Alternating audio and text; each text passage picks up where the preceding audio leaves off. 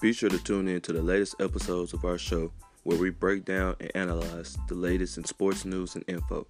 Catch us on the Spotify, Radio Public, and Breaker apps, as well as Google Podcasts and Apple Podcasts. And don't forget to like and follow us on Facebook at Fourth Quarter Podcast with Ed and Unc, on Twitter at Fourth underscore Podcast, and on Instagram at Ed and Unc.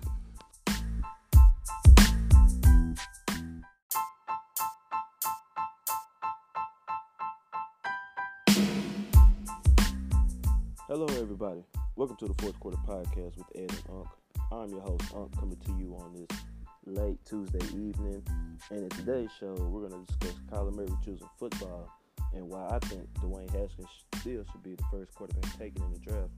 Why the 76ers will represent the East in the finals. And will LeBron James regret going to Los Angeles since they didn't acquire AD at the trade deadline? Now, before we get into today's topics, I want to go. I want to discuss why the reason why we, we didn't have a show yesterday and why I'm coming to you so late in today's show. Well, I had some other business ventures to attend to over the weekend, which ended up riding into yesterday and earlier today. And my co-host Ed, he's out, he also has some business ventures to take care of as well. But we, I just wanted to let everyone know that there, there's not going to be another gap in the podcast where we take a day off. Really, we didn't take the day off. It's just we had there was other things that we had to tend to, and we didn't have any other host that could pick up the slack for us while we tended to those other priorities. So we just took yesterday off, you know, so that we could take care of that. And I wanted to make sure that today we didn't go today without getting a show out as well. So that's why I'm coming this late. But I want I'd rather be late than not get a show out today. So I just wanted to let y'all know why there wasn't a show yesterday and let y'all know that going forward we're not going to miss any more days. You're going to catch the show Monday through Fridays, and we're going to always we're going to always have a show available for you on on a, whatever app you usually listen to the podcast on. But I just want to get that out the way first, and now we can get into the first topic of today, which is the Heisman Trophy winner Kyler Murray choosing football instead of baseball. Now, we all know yesterday Kyler tweeted that he decided that he was going to go forward with choosing the NFL and choosing to be a quarterback over baseball. Now, yesterday he tweeted on his uh, Twitter account that, quote, moving forward, I am firmly and fully committing my life and time to becoming an NFL quarterback, end quote. And of course, he said more than that, but I just want to stick with that specific line. Okay, now this tweet comes four days before he was scheduled to report for spring training. That's key because he really needed to make a decision before spring training came up so he could let the Oakland A's know what his intentions were. Now, it's key that in his tweet, nowhere did he mention baseball or Oakland not being in the future at all. Like that that caught my eye because in his tweet, all he, he solely focused on telling people he's committing to football as of now. But he didn't say that he was not to choose baseball later on, or he's he has completely given up baseball altogether, which lets me know that he's being smart about it and saying, hey, you know, if this football thing don't work, I'm still leaving the door open to go to baseball. And technically, his his door's still open because you know the Oakland the Oakland A's they're going to put him on the restricted list and they're going to retain his rights, which means, of course, if the football thing doesn't work and decides to go to baseball, the Oakland A's do have his rights, you know, so he'll have to report to them. But I just, I just found that I just found that key that key part. What's the word? I would say I found that key part. What's the word I'm looking for? I found it very intriguing. Like I said, because he didn't say that he was giving up baseball. He just said he's focusing now all his time and effort now into being an NFL quarterback. Now he's going to return 1.9 million of the 1.5 million signing bonus that was given to him last year because when he was drafted by the Oakland A's ninth overall last June, Murray agreed to a minor league contract, which included a $4.66 million signing bonus. And so he's going to return 1.29 million of the 1.5 million that he has already received that was given to him last year, and he's also going to forfeit the remaining 3.16 million, which was due March 1st. Now, the fact that Murray has chosen baseball, like I said, the A's are going to put him on the restricted list and retain his rights, but they don't get a compensatory pick, meaning that since Kyler Murray signed the minor league contract and decided to choose football instead of baseball, Oakland still retains his rights as a baseball player, but they don't get a compensatory draft pick in next year's draft because Murray chose football. Since he signed the contract, they don't get that draft pick back in next year's draft. They just have Murray's rights. Now, as far as the football side of it goes, you know, all the mock drafts have been going first round. You know, Todd McShay has them going 13 to the Dolphins. Mel Kiper has them going as high as eight. And I think, and if you ask me, he might, he might, he, he if you ask me, I don't think he's going to go no lo- no lower than 13. You know, I, I think if all this fails, the Dolphins are going to snag him up, and they're going to bring him in because we all know Ryan Tannehill isn't the answer down there, and we know they haven't had a quarterback since Dan Marino. Now, as far as Kyler Murray, we all know he won the Heisman, passing for over 4,300 yards and 42 touchdowns, and posting the highest QBR in a college season since the stat was first created back in 2004 with a 95.8. Now, it's key to it's key to mention that Kyler Murray was the first player in FBS history to average 300 yards passing and 60 yards rushing, rushing per game in a season. And he also joined Deshaun Watson as the only FBS quarterbacks to pass for 4,000 yards and rush for 1,000 in the same season.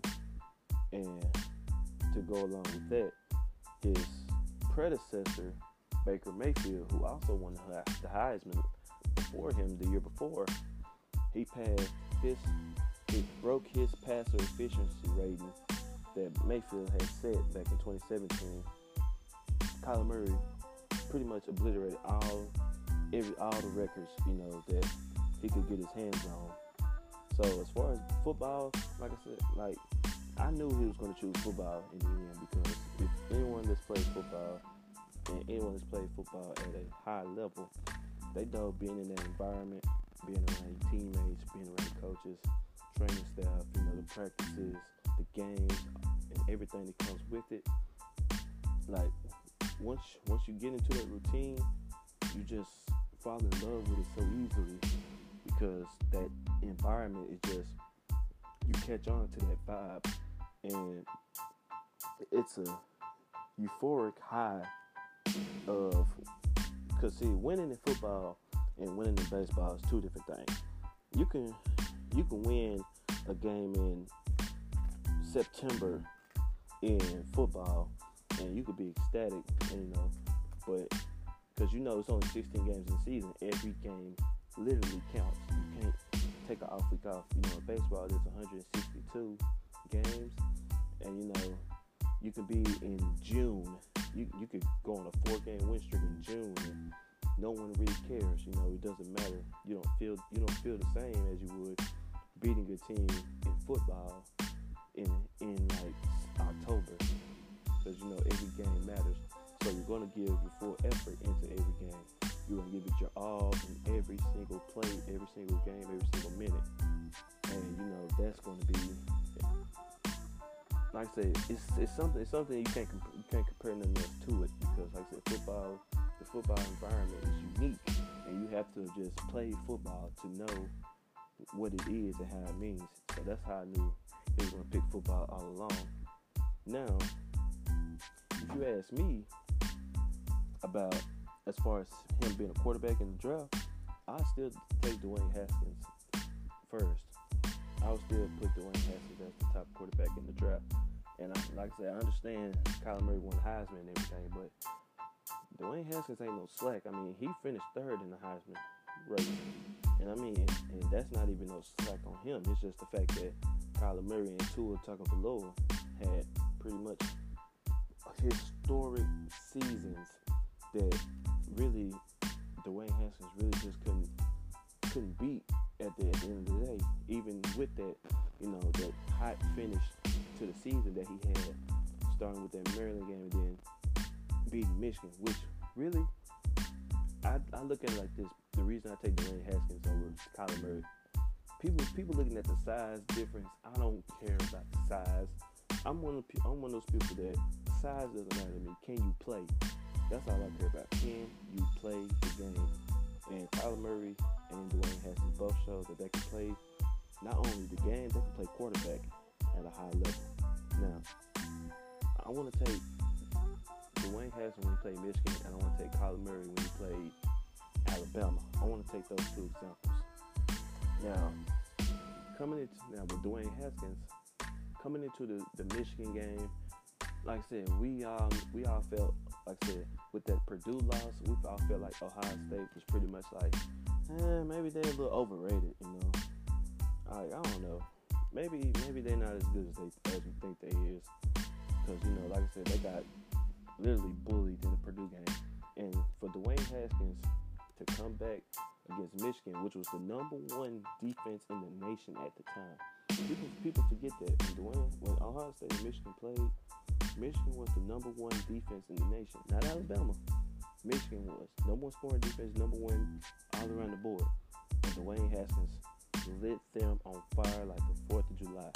I'm talking about Michigan literally never had a chance. I mean, his best game, like, and it's crazy because if you watch the Michigan game, you wouldn't even say that was his best game in that little four or five game stretch. To end the season, I would say the uh, either the Big Ten championship or the Rose Bowl was his best game. But the fact that he was able to do that to the number one defense, I'm talking about shred them from the pocket at that.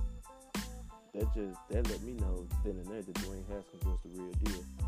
And you know, we all saw this the college football playoff semifinal with Oklahoma and Alabama, where Alabama pretty much had, had shut Kyler Murray and Oklahoma out in the first half. And then, of course, in the second half, Alabama couldn't do nothing with Kyler Murray, but Kyler Murray just ran out of time, essentially. And like I said, and with those two games, we saw like we saw Dwayne Haskins dominate from start to finish. And in the Oklahoma and Alabama game, we saw Kyler Murray come back in the second half and try to and try to play catch up with for his team. And like I said, ultimately he ran out of time. Mm, excuse me, to get them to win. Now, like I said, I picked those two games because, like I said, those are top ranked defenses with very good NFL talent on both of them. And like I said, Dwayne Haskins had the better game. Like I said, Dwayne Haskins, he is he is a great thrower. And Kyler Murray and Dwayne Haskins, they have a lot of things similar. They're both one-year starters.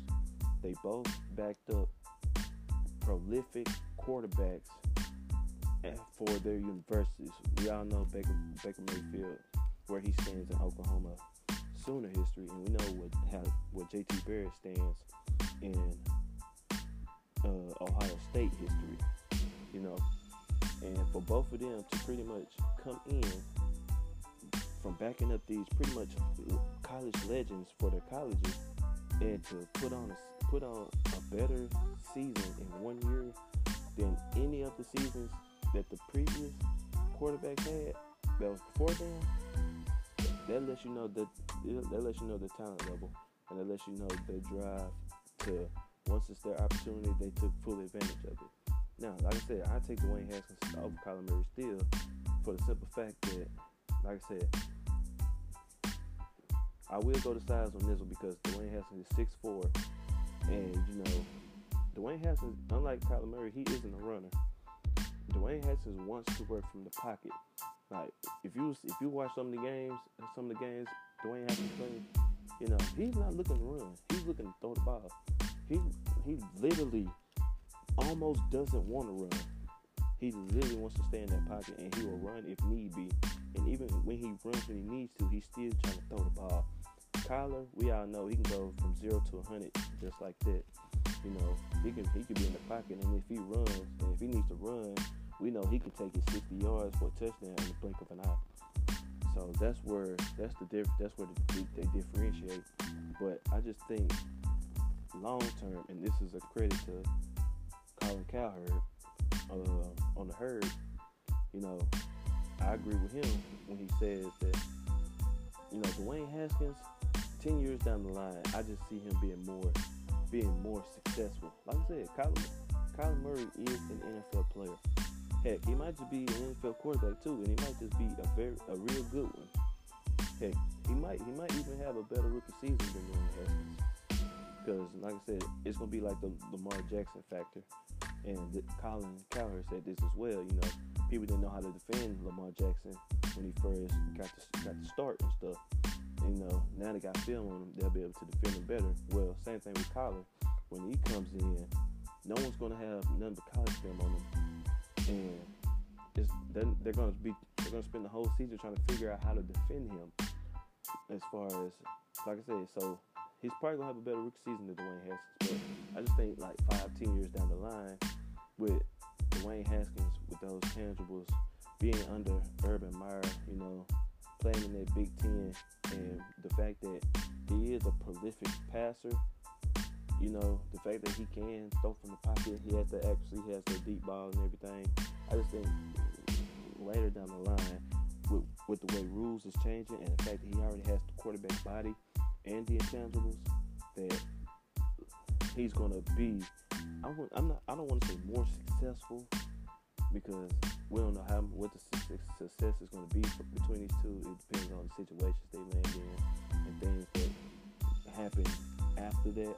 But I just I just think Dwayne Haskins has a better chance to be a great quarterback than Kyler Murray, just for the simple fact that he he is six four and he has the same passing abilities as Kyler. Because if you look at it from a passing standpoint, they both are great with the deep ball. They're great. They're great accurate passers. You know, they can both. They can throw whatever route you. They can throw whatever route you need them to. Like I said, the only difference in it in their passing is that Kyler Murray is shorter. You know, and Dwayne Haskins is the typical height for a quarterback. So, like I said, I think Kyler Murray is gonna be great. He's probably gonna have a great rookie season. But I, like I said, I still take Dwayne Haskins first. You know, because I think I think backing up JT Barrett and learning under Urban Meyer as opposed to, you know, backing up Baker Mayfield and learning under under Lincoln Riley is gonna help him is gonna help Dwayne Haskins long term better than Kyler Murray. But I think both of them are gonna be both both of them gonna really be great quarterbacks. If you ask me, it's just I think Dwayne Dwayne Haskins has a better chance of succeeding than Kyler Murray does. But that's just me. Well, coming up next on the fourth quarter podcast with Ed and Unc, I get into why the 76ers will represent the East in the NBA Finals. And later on in the show, I will explain why LeBron James will regret going to LA since they didn't acquire AD at the trade deadline.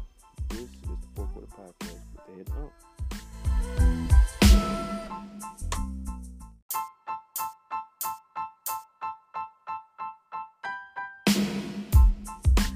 Hello, everyone. Welcome back to the fourth quarter podcast with Ed and Unc. I'm your host, Unc, Come to you on this Tuesday evening.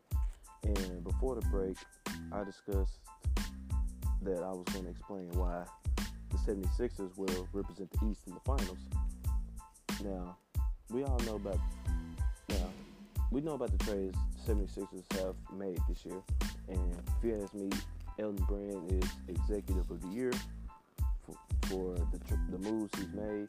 I mean, get, getting Jimmy Butler and then getting Tobias Harris and essentially moving the process out of the way and upgrading it to the program, which is what I call it, the program of we need stars. Our time is now. Now it's time for us to push, put all our chips in the middle of the table and go for it. I, Now, the 76ers have the second best starting five in the NBA, besides, of course, behind the Golden State Warriors. But the 76ers have the only starting lineup where each player averages over 17 points per game. Literally, all five of them average over 17 points per game.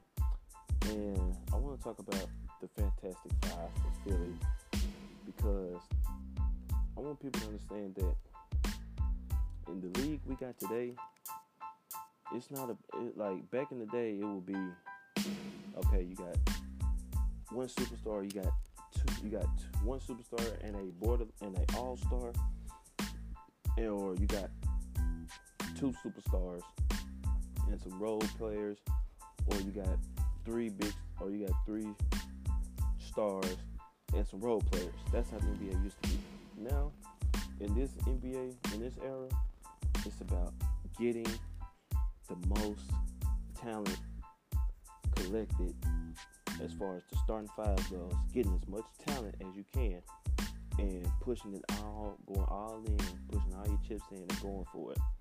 Now, the 76ers did exactly that. Now, we know about the playoffs last year, had they lost in the semifinal round, the Celtics 4 to 1. And we out and if you look at it on the surface, you know, losing four games to one, you would think that series was even close. But actually, three of the games came down to last minute possessions, and literally those three games were decided on coaching. You know, Brad Stevens was just a better coach in those winding seconds in the game, which ultimately which ultimately led the Celtics to win that series four to one. But we knew coming into this season, the Celtics needed. I mean, excuse me, Celtics.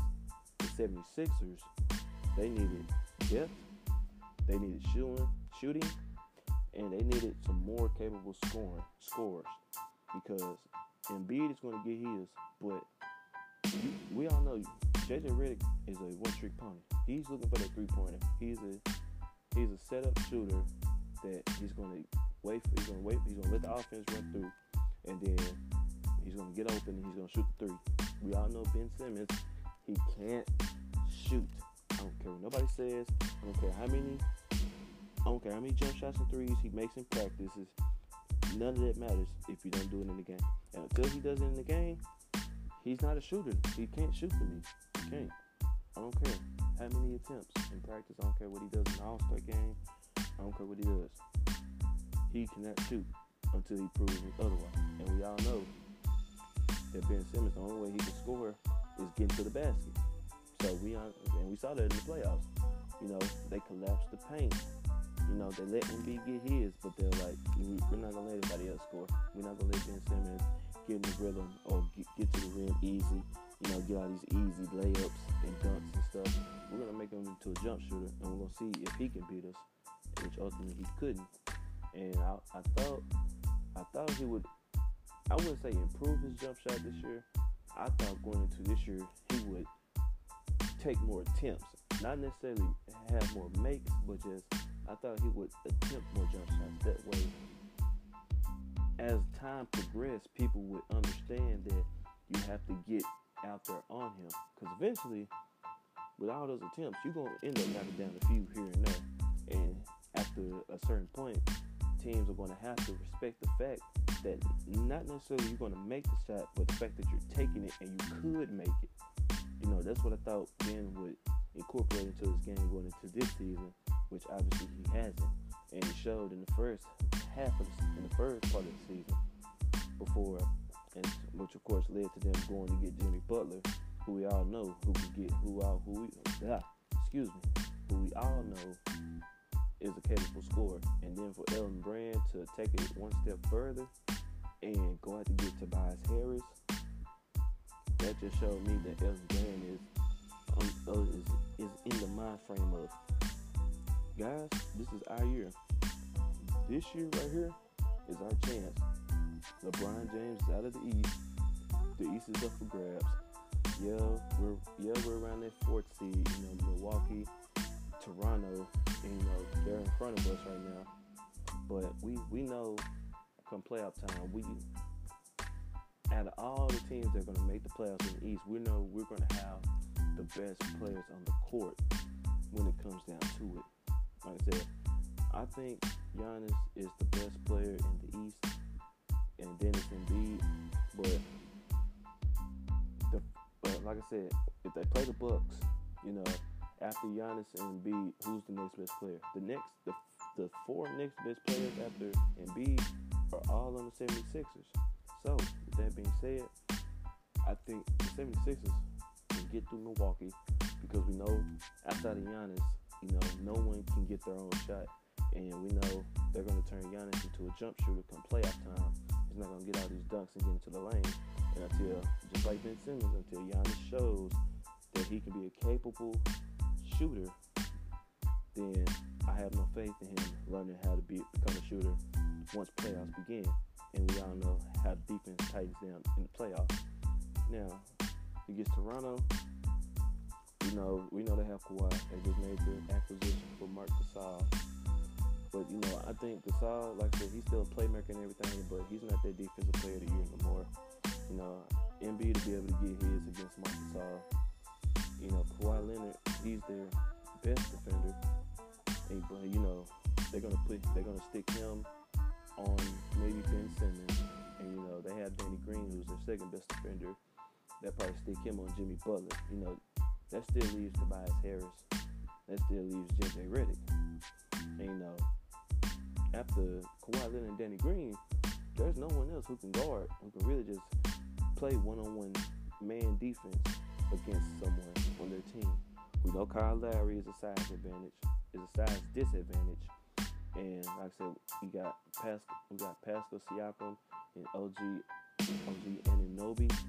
But I, I, like I said, they're still young, and they got swept in playoffs last year. So I still think they're still growing as far as being capable defenders and learning how to lock down defensively in a playoff series when you have time to prepare for just one team. I think they still have that to learn. And like I said, they got Kawhi Leonard and everything, but I just I just don't think I think when it comes down to it, as far as the Raptors go, that I don't think that everyone else is just gonna pick up the game. Like I said, thing the problem with Toronto never with DeMar DeRozan. The problem with the Toronto Raptors was that everybody everybody froze would freeze up. It wasn't the fact that DeMar DeRozan would freeze up. It's the fact that everybody else would freeze up. No one would step up and help DeMar DeRozan and Kyle Lowry. It's like once DeMar DeRozan or Kyle got took out the game, it's like everybody else like, well, well, we know we can't do nothing. you know, we can't do anything. So you know, we're just gonna fold over. And you know, even like I said, even though they got Kawhi Leonard, I still don't think I still don't think that you know they have that they have that mental block out of their mind yet. That you know we all, even though LeBron James isn't there, we still we still just can't get through that mental block and, get that out of our head.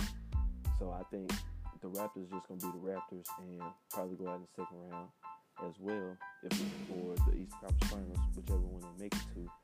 I just don't think they're gonna make it to the finals. And I think with that being said, Kawhi ultimately leaves Toronto. Now the Celtics, we know the Celtics going through their rough patches.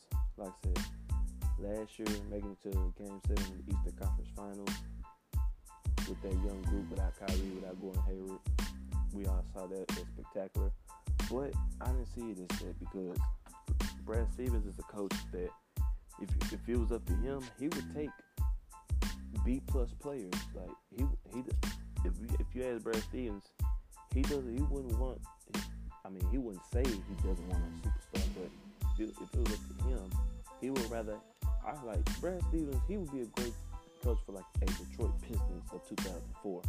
You know, no superstar, bunch of castaways. You know, everybody just wants to prove themselves. You know, a team like that, Brad Stevens. That's why they did what they did last year. You know, with Jayson Tatum being a rookie, Jaylen Brown, Terry Rozier being those young players. You know, they just want to prove that they belong. You know, they just, they want to prove that yeah, we can still do, we can still make noise even without Kyrie and Gordon Hayward here. And I think that this year, you know, everyone everyone has an ego now, and now everybody's trying to get theirs. Like Marcus Morris said, just a bunch of individuals. So I think ultimately the Celtics are just they're not going to be able to coexist come playoff time. And, you know, Kyrie's if Kyrie comes back healthy and has, doesn't have any, if he doesn't have any problems going forward in the playoffs, we know Kyrie's going to do his thing. But I just think everybody else, just after last year, everybody else has an ego now, and that's going to interfere with the team's success going into the playoffs. You know, because once the playoffs start, egos have to go out the door. You just have to do what's best for the, for your team to win that game that night and to get to that series. And I just think ultimately, like those young guys, their egos are going to implode on them, and it's going to get the best of them, which is going to end up taking the focus off trying to win the game.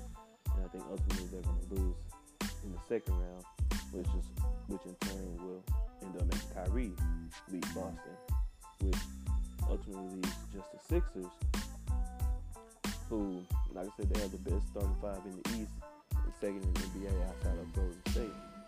And you know, yeah, they got their fair share egos, but I just think that the amount of talent that they have, because we talk about the talent the Celtics have, but a bunch of that is hinging off young guys, you know, guys who aren't, who haven't just proven anything yet. Like the Sixers, they all their guys are established players, and they all have their their veterans and their established scores. They know that now the only thing they get in the 76ers way is there's one there's only one basketball. And of course, like I said, everybody everybody in the in the starting five the six averages over 17. So come playoff time, they're going to hopefully they realize, okay, Embiid, the offense is going to go through you. Jimmy Butler, you're our closer. Ben Simmons, you're our facilitator. Tobias Harris, you're you're you're our you're our scorer, you're our scoring option who can get his own, but can also get his, you know, off the ball. You know, Tobias Harris is outside JJ Redick, the only one who doesn't need the ball to be effective. And you know, like I said, the 76ers have their own set of egos, but I just think that the fact that they're veterans and the fact that they'll be able to supplant their ego come playoff time because they know what it means to try to win it, to, try, to get into the playoffs, to try to make a push for an NBA championship. You know, they know that they're gonna put all the foolishness aside, and they're gonna have to lock in, become a team, and do what's best for the team to win a game, and then win the next game, and to ultimately win the series. So if you ask me, if I think they're gonna, of course, they're gonna make easy work of whoever they get in the first round.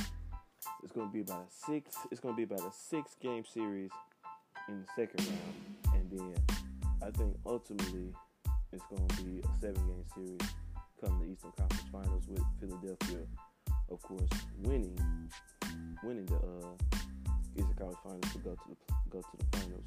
No, just me personally, I think the reasons they're going to end up in the finals is the fact that, like I said, they have veterans. They have veterans who understand, who are going to understand come playoff time that we we have certain positions on this team, and for us to play ball at our highest level and to succeed how we want to, how uh, how we want to get to that championship, we're gonna have to fall into those roles, and then we're gonna have to execute down the stretch. And part of that is Simmons and Embiid learning from that 4-1 semifinal loss last year and knowing how close those games were and knowing the margin for error in the playoffs is slim to none. I think they're going to learn from that, and I think they're going to use that come playoff time. Now they have Tobias Harris and Jimmy Butler. They got some other guys who can get the offense going in case teams lock down on Embiid and Simmons. You have two other capable scorers who can get their own buckets. So I just think, because I think that's, that's the only thing they needed last year, you know, in the playoffs. Because, like I said, outside of Joel Embiid, and you know, Ben Simmons, you know, all you gotta do is keep him outside of the paint. JJ Redick, he relies on others to give him his shot, and then after that, literally no one else on the team has anything to contribute. So I think those key additions of Butler and Harris are going to play out in the long run because as far as the other teams in the East, the 76ers, even if you shut down one or two of their guys, they still gonna have two other options at the very least who can generate offense, who can get them offense, you know, come playoff time. And then we know Jimmy Butler's uh, capable defender. We know Tobias Harris is capable defender. We know Joel Embiid is a capable defender, and we know Ben Simmons is a capable defender. So, you know, that's the reason why I think they'll end up winning the East. Now, when they get to the finals, if they meet the Warriors in the finals, depending on health and the kind of streaks they're running, depending on how they play in the conference finals, it could easily go. It could easily go seven games. Which I think if the 76ers and Warriors end up in the finals, it's going to go seven games. You know, because the 76ers they have length and athleticism, and like I said, they can they can play with the Warriors as from a defensive perspective. Like I said, we all know the Warriors outside of Curry have a lot of length on their side, and the 76ers have that as well, and they can defend. Now, like I said, of course, it's the Warriors, so it's going to come down to the 76ers, you know, locking down the defense and making shots. If you're going to beat the Warriors in the finals, the 76ers are going to have to make shots, and the key and the key factor, the key player in all of that is going to be Ben Simmons because the Warriors, they're they're they've been a great defensive team for the past five years as well. And we know come the finals time, they really lock down on defense as far as you know making you making you not making you one dimensional as far as you know if a team likes to get jump shots they're gonna make you earn it they're gonna make you earn it by getting layups if a team shoots threes they're gonna make sure you get it by you know, getting jump shots, you know, getting to the free throw line, you know. And I just think that they're gonna lock, they're gonna try, they're gonna try their best to let, because Embiid, at the end of the day, even though they got cousins, Embiid is gonna get his regardless. So I think they're not gonna be able to do anything with Embiid, just like they're 76 is not gonna do anything with the Durant, but it's gonna be Ben Simmons who's gonna have to be the one that's gonna have to make capable shots. Because if everybody else plays to their game and Ben Simmons is able to knock down shots when needed, then I think 76ers can pull off an upset of the Warriors and in a dynasty. But that's just my opinion on it. That's just that's my reasons on why I think the 76ers will represent the Eastern Finals instead of the Celtics, Raptors, or Bucks. I think they will meet the Warriors, and I think ultimately, if I to put my chips on the table, I think the Warriors are going to end up winning seven. But yeah, my pick for the East is the 76ers. Uh, coming up next on the fourth quarter podcast with Ed, um, I will discuss LeBron James and how he might regret going to LA since Magic Johnson and the Lakers failed to get Anthony Davis at the trade deadline. This is the fourth quarter podcast.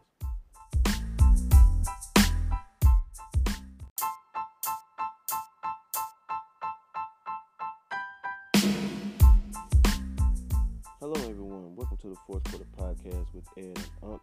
Coming to you on this Tuesday evening. Brought to you by the Anchor app, your number one stop for recording, editing, and distributing your podcast. You can catch us on Apple Podcasts, Google Podcasts, as well as the Spotify app, Radio Public, and the Breaker app. And before the break, I was discussing the 76ers of why the 76ers are going to represent the Eastern Finals.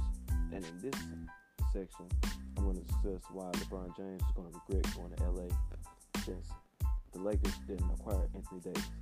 Now, I want to start by saying when this whole Anthony Davis thing happened, I already I saw right through it, and I knew that this was going to end bad for the Lakers. Reason being, because I knew once AD made it clear he to trade, I knew that the Lakers knew that it was their opportunity. That was finally their opportunity to try to get AD. And I knew that to get AD, I knew they were going to involve the young players they have in Kuzma, Ingram, and Lonzo Hart, and all of those guys. But you have to understand when you're dealing with millennials, when you're dealing, dealing with young adults, you know, their psyche and their mental mind mind frame isn't as isn't as stable or isn't as strong as say a 10 year vet in the league. You know, I mean, we're talking about guys in their what second, third, second, first, second, third years in the league, and they already getting talked about getting traded. I mean, the fact that you're a young guy and you and you know that any day could be your last day on this team. I mean, that is gonna that's gonna cause a ripple effect, and I think and I think the damage is done. I think these young guys, after going through that for a week and a half, two weeks, you know, I think they realize that, you know, I'm really expendable. They really don't care about me here. You know, they understand it's a business and everything, but they came in thinking, all right, you know, I got drafted. You know, at least I'm gonna have a chance to, you know, make my mark and really show them that I belong here in the NBA and I belong in the Lakers. Now, outside of Kuzma, nobody else has shown that they deserve to stay on the Lakers with LeBron. But I still think that you just can't do that. I mean, it, it'd be a different situation if these were veterans we were talking about, trades for Anthony Davis. You know, they've been in the ringer, you know, a while. They've been in the league. They know how the league works. You know, they've been through their rough times as well. So, you know, they're more equipped for it. But we're talking about young guys who have never been in a trade rumor in their life, and the time that they're finally in one, I mean, we're talking about five young basketball players. Magic was talking about giving up five young basketball players for one player, for one Anthony Davis. Like that has to do something to a young player's psyche. The fact that our executive was willing to give up five of us for just one person like why why should I play hard? And it really showed in that time leading up to the deadline in those games. You know, you could see the young guys really not giving their all. You know, you could see them just just disengaged. Like I said in the Pacers game, you could see like they were just they weren't they was not interested because they knew that that that could be their last game in the Lakers jersey. Like they, I mean, they saw Harrison Barnes. I mean, he had just scored ten points in the third quarter and come the fourth quarter, he found out he was traded to Sacramento. Like it can happen that fast, and them knowing that that they could be traded literally in game while they're playing, like they're not going to give their their full effort, and that's to take that's to take a toll. Now, I always said that they shouldn't go after Anthony Davis. What they should what they should have done, what they should have done was take this year and let me say, of course, they didn't expect LeBron to get hurt, but even with LeBron James' injury, I just think they should have took this year, let the young guys work with LeBron and see how they fit, which young pieces fit around LeBron. You know, which ones do we see them? Do we see fitting around LeBron for a playoff push? You know, for a championship push. But the fact that you know because we knew they weren't gonna get no superstar until until this summer. You know, because Paul George decided to stay in Oklahoma City. But this this is the thing about trade deadline, trading, trying to trade the trade deadline. You know, you have you have players on your team, and you're already you've already went through pretty much a half a season worth of games, and when you get and when you have a certain date and a certain time to where to where you can make changes to improve your team and your franchise moving forward, you know, there's a positive and a negative effect to that. Like I said, you can improve your roster and franchises for that year or many years to come, but at the same time, you're taking something away. Like that's the thing about the trade deadline. People fail to realize you're, you're probably getting something good or really good in return, but you're still taking away from what you already have that you know that is a known commodity. You know, you're taking away from that.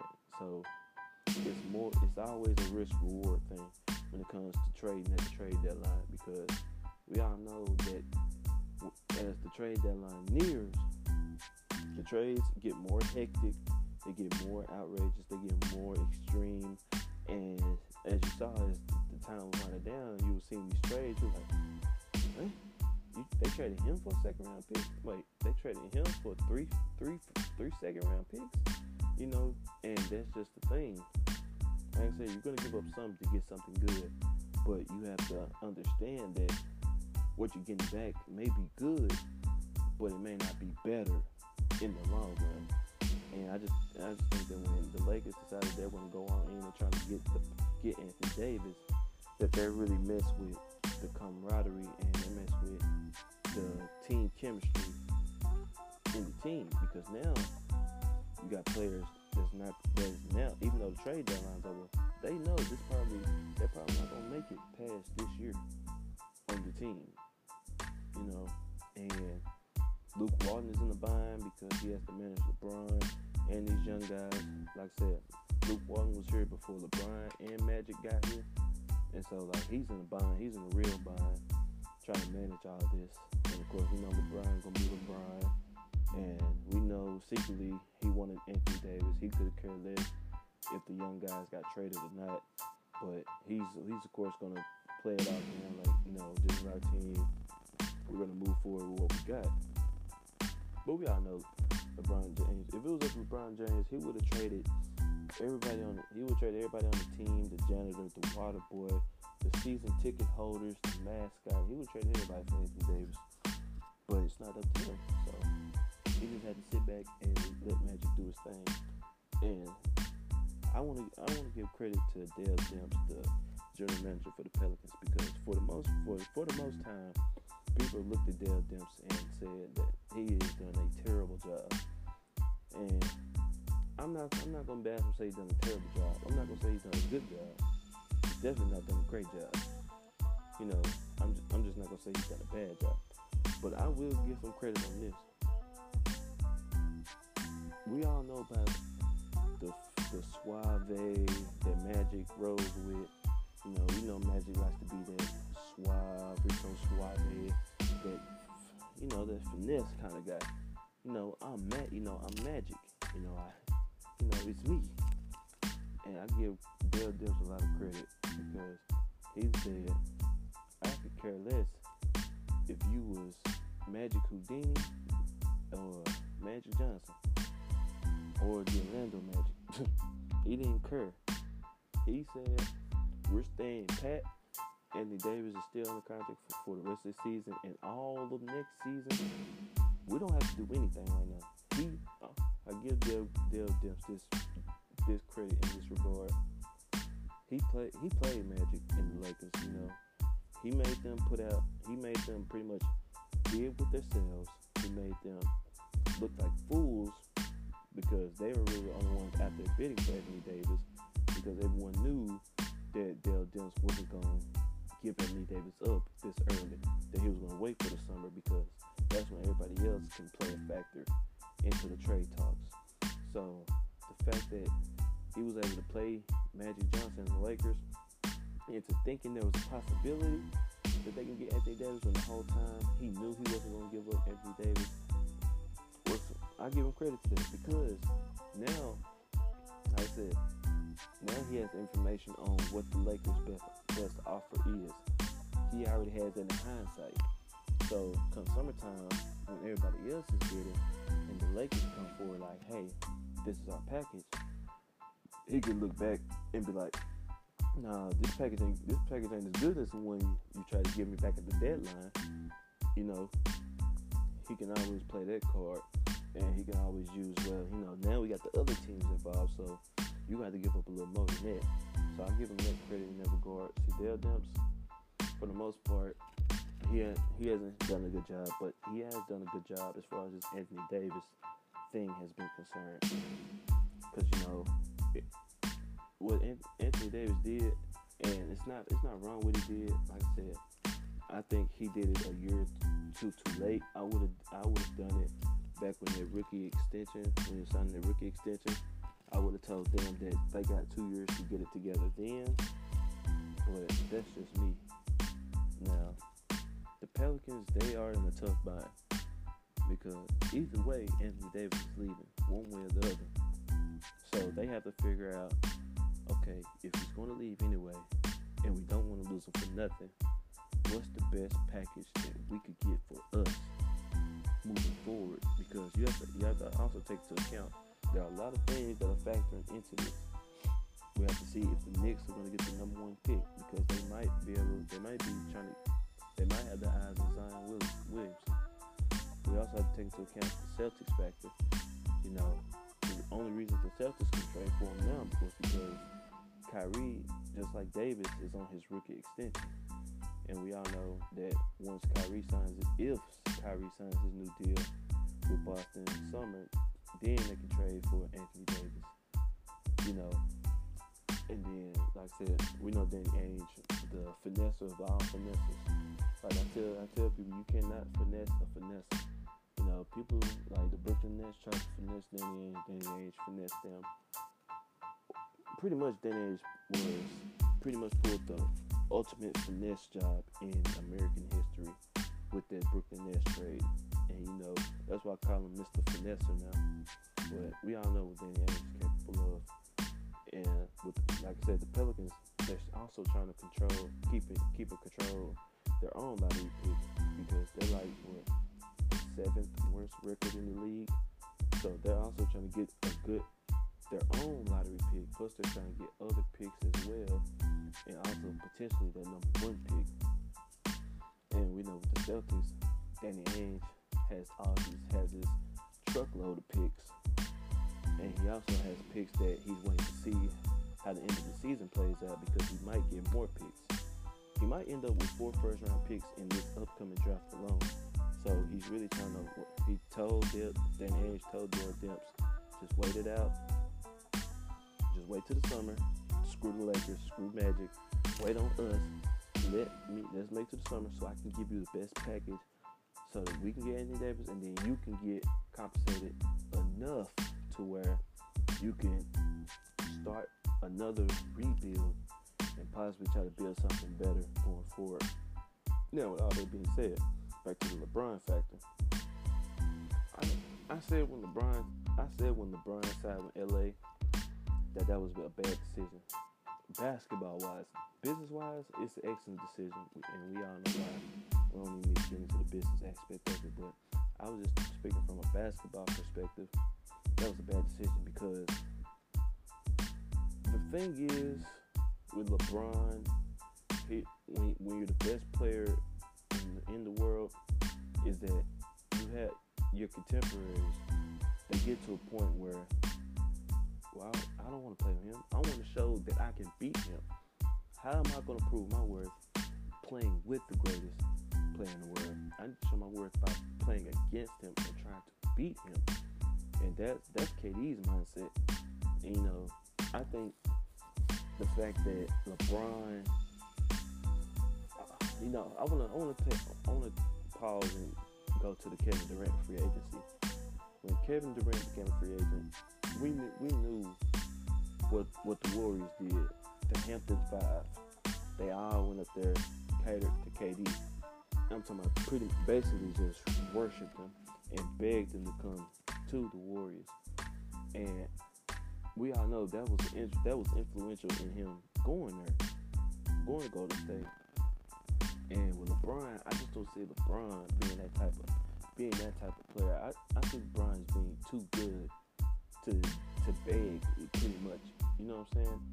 You know, I, I see LeBron as, you know, I'm the best player in the world.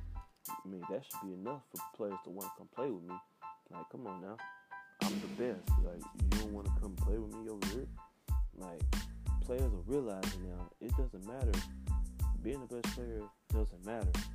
You know, the type of environment I'm in, the players I'm playing with, you know, my chance to succeed both on the individual and the team aspect plays into plays into account.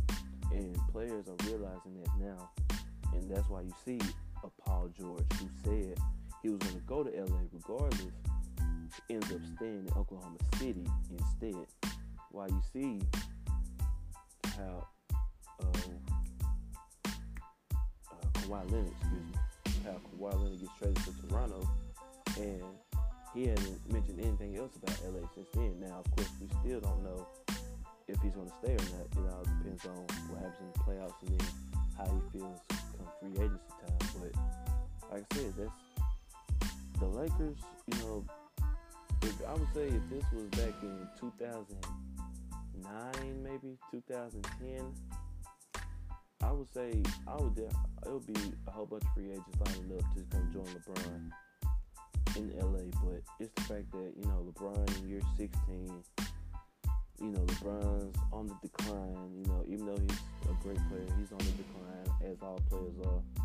And we're talking about LeBron on the, on the back end of his career, as opposed to like in his prime or early on in his career. And at this point, you know, players don't want to play with LeBron. They know LeBron's time, LeBron's reign as the best player and over this NBA is slowly coming to an end. So now we see other people, other players teaming up, other teams getting together and saying, all right, this is our window. You know, LeBron's fading. You know, the Warriors can't stay together forever. You know, you see all these other teams trying to vie for it and trying to beat LeBron instead of joining him. Now, the free agent class is coming up. We all know includes, you know, Kevin Durant, Kyrie Irving, Klay Thompson, Kemba Walker, Jimmy Butler, Kawhi Leonard, and others. But out of all those names, I may only one I maybe see going to LA is maybe a Kemba Walker, Klay Thompson, only if the Warriors don't offer him the max money, because I think they should give Clay the max money, and then they should either trade Draymond or not definitely not sign Draymond to, to a big contract. Definitely not, because you can find a Draymond Green in the NBA. You can find defender. You can find a defender in the NBA. Now, a Klay Thompson who can give you, who can knock down threes consistently and can give you 60 points on any given night. You can't find that. So, that being said, if I was the Warriors, I would pay Klay Thompson. But like I said, outside of Kemba Walker and maybe Klay Thompson, I don't see none of those other guys going to LA because I see those other guys. We know KD ain't going. Like I said, he's trying to prove the point that he's the best player, not LeBron. Kawhi Leonard, I don't see Kawhi going there. I think Kawhi would be better suited for the Clippers, you know, being his own man and, you know, having having another star beside him as opposed to him being beside LeBron per se, you know. He would rather be in LA he would rather be with the Clippers with a superstar and them being on equal footing than being with the Lakers and then people still saying you know, it's LeBron. It's LeBron doing doing most of it, and Kawhi on the side. And you know, you know, Kyrie. I just don't see Kyrie going to LA with LeBron. I'd see him going to the Knicks. I just see him going home because you know, because we now know he didn't even ask to go to Boston, and the fact that he at the beginning of the season he said he's definitely going to resign to now where he's saying ask me in July. Now, now that's up in the air, and I just don't see him going to the West Coast to be with LeBron.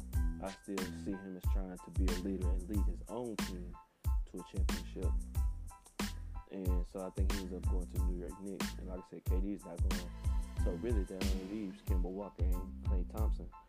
And you're not winning the championship with Kemba Walker. Now, if you get a Klay Thompson, then you get some other key pieces around you. That is a, that's going to be a dangerous team. But like I said, I just don't I just don't see the Warriors lowballing Klay Thompson to make to have, give him a reason to leave. So I see him as off the table. So it's only Kemba Walker now, and Jimmy Butler is not the player at this point in his career. I see Jimmy Butler as a guy who can still get his own shot, who's a capable defender, but he's not a supermax guy. He's not a superstar. I mean, he's all he's an iffy all star at best. You know, iffy at best. You know, on you know on a good night, you say, oh yeah, that's Jimmy Butler. Oh, that's all star. But at the same time, you got to be like, well, you know, Jimmy Butler, yeah, he's alright. So, and we all know, LeBron, he wants a superstar. That's why they wanted Anthony Davis. Like he wants an all NBA player. He doesn't want scrubs. Like that's what he has now. Even though they're NBA players. I just think LeBron's gonna end up regretting this for the simple fact that, like I said, the Lakers they weren't in a winning situation before he got there. I know he wanted to go to LA. You know, winning and winning as a Laker just brings a whole different kind of weight to it. And like I said, he's he wants to live. He wants to take his legacy to a whole nother level. And winning in LA would definitely do that, especially going to a Lakers team who had been in the lottery for the past three, four years before he got there. But it's just it's the Lakers, but it's not it's not it's not going to the Lakers back, like back in the day. Like when Shaq went to the Lakers. Like when Shaq went to the Lakers and they drafted Kobe, like you could see, alright, they gonna restart. Alright, the Lakers, they got something going now. They really I can see this going. Or you know, with Magic them, you know, you just you, it was a it was a feeling. You could feel it with with those two times. But with LeBron, you just don't feel it. You know, and I and I think the fact and people go and Paul George staying OKC, that's gonna be that's more important than people realize, and that's gonna come back to hunt hunt LeBron and the Lakers because they did not put their whole effort in trying to get Paul George. And you know, like I said, that's gonna come back to haunt them because, like I said, he decided to stay in Oklahoma City, and that's gonna have a ripple effect that's gonna trickle down all the way through LeBron's stay in LA. Because if you couldn't get Paul George to leave OKC to come to LA and play with LeBron, I mean, we're talking about OKC. I mean, LA, OKC. like, let's let's do let's do the math here. Which would you rather? Which which would you rather be at? Okay, that explains it. you know, but the fact that you know Paul George decided to stay with Westbrook in Oklahoma City showed that you know playing with LeBron ain't really just was cracked up to be. You know, and we're, we're slowly realizing that players they don't want to be attached to LeBron. They they want to be their own person. We all know if you play with LeBron, it's LeBron and the others. It don't matter who you are, it's always gonna be LeBron and the others. That's always that has always been. That's how it's gonna be until he retires. And you know, players are realizing that they don't want to be backseat to LeBron. They want their own situations, and they're taking it upon themselves to put themselves in their own situations. And this upcoming summer, with all these teams having this cap space, that's where that's what's gonna hurt the Lakers the most because it would be different if they if it was only them and like the Knicks that had the cap room for max players. We're talking about about six teams that can give max contracts out to. And that's I mean it's been a very long time since that's been that's been the case. And with all these big time all NBA players becoming free agents, you know, and then them seeing, all right, this is an opportunity for me to go to my own team, you know, recruit somebody else, we be on equal footing, and then try to push for a championship. They they see a perfect opportunity in that, and you know, they're taking advantage of that as we speak. But like I said, the reason I think LeBron is going to regret going to LA is, is because all the other stars are at a point where they want to they don't want to be the other. They don't want to be the other to LeBron. They want to be their own person. They want their own team. They want their own legacy. They want their own championships. And they know with LeBron, LeBron's going to get all the credit. You're going to get all the blame. And then it's never going to be a perfect situation. So I think players realizing it and they're just taking it upon themselves to put themselves in better situations. And then there's also the age factor where you know, LeBron's on the back end of his career coming out of uh, his first serious injury in his whole career. So I think those are the main points that are going to be the reason why LeBron regrets going to LA. And like I said, make sure to keep an eye on Paul George staying OKC. I really think that's going to be the that's going to be the main focus as to why he's going to regret this and the ripple effect that's going to have going forward I just think that Paul George staying in Oklahoma City was bigger than most people made it out to be.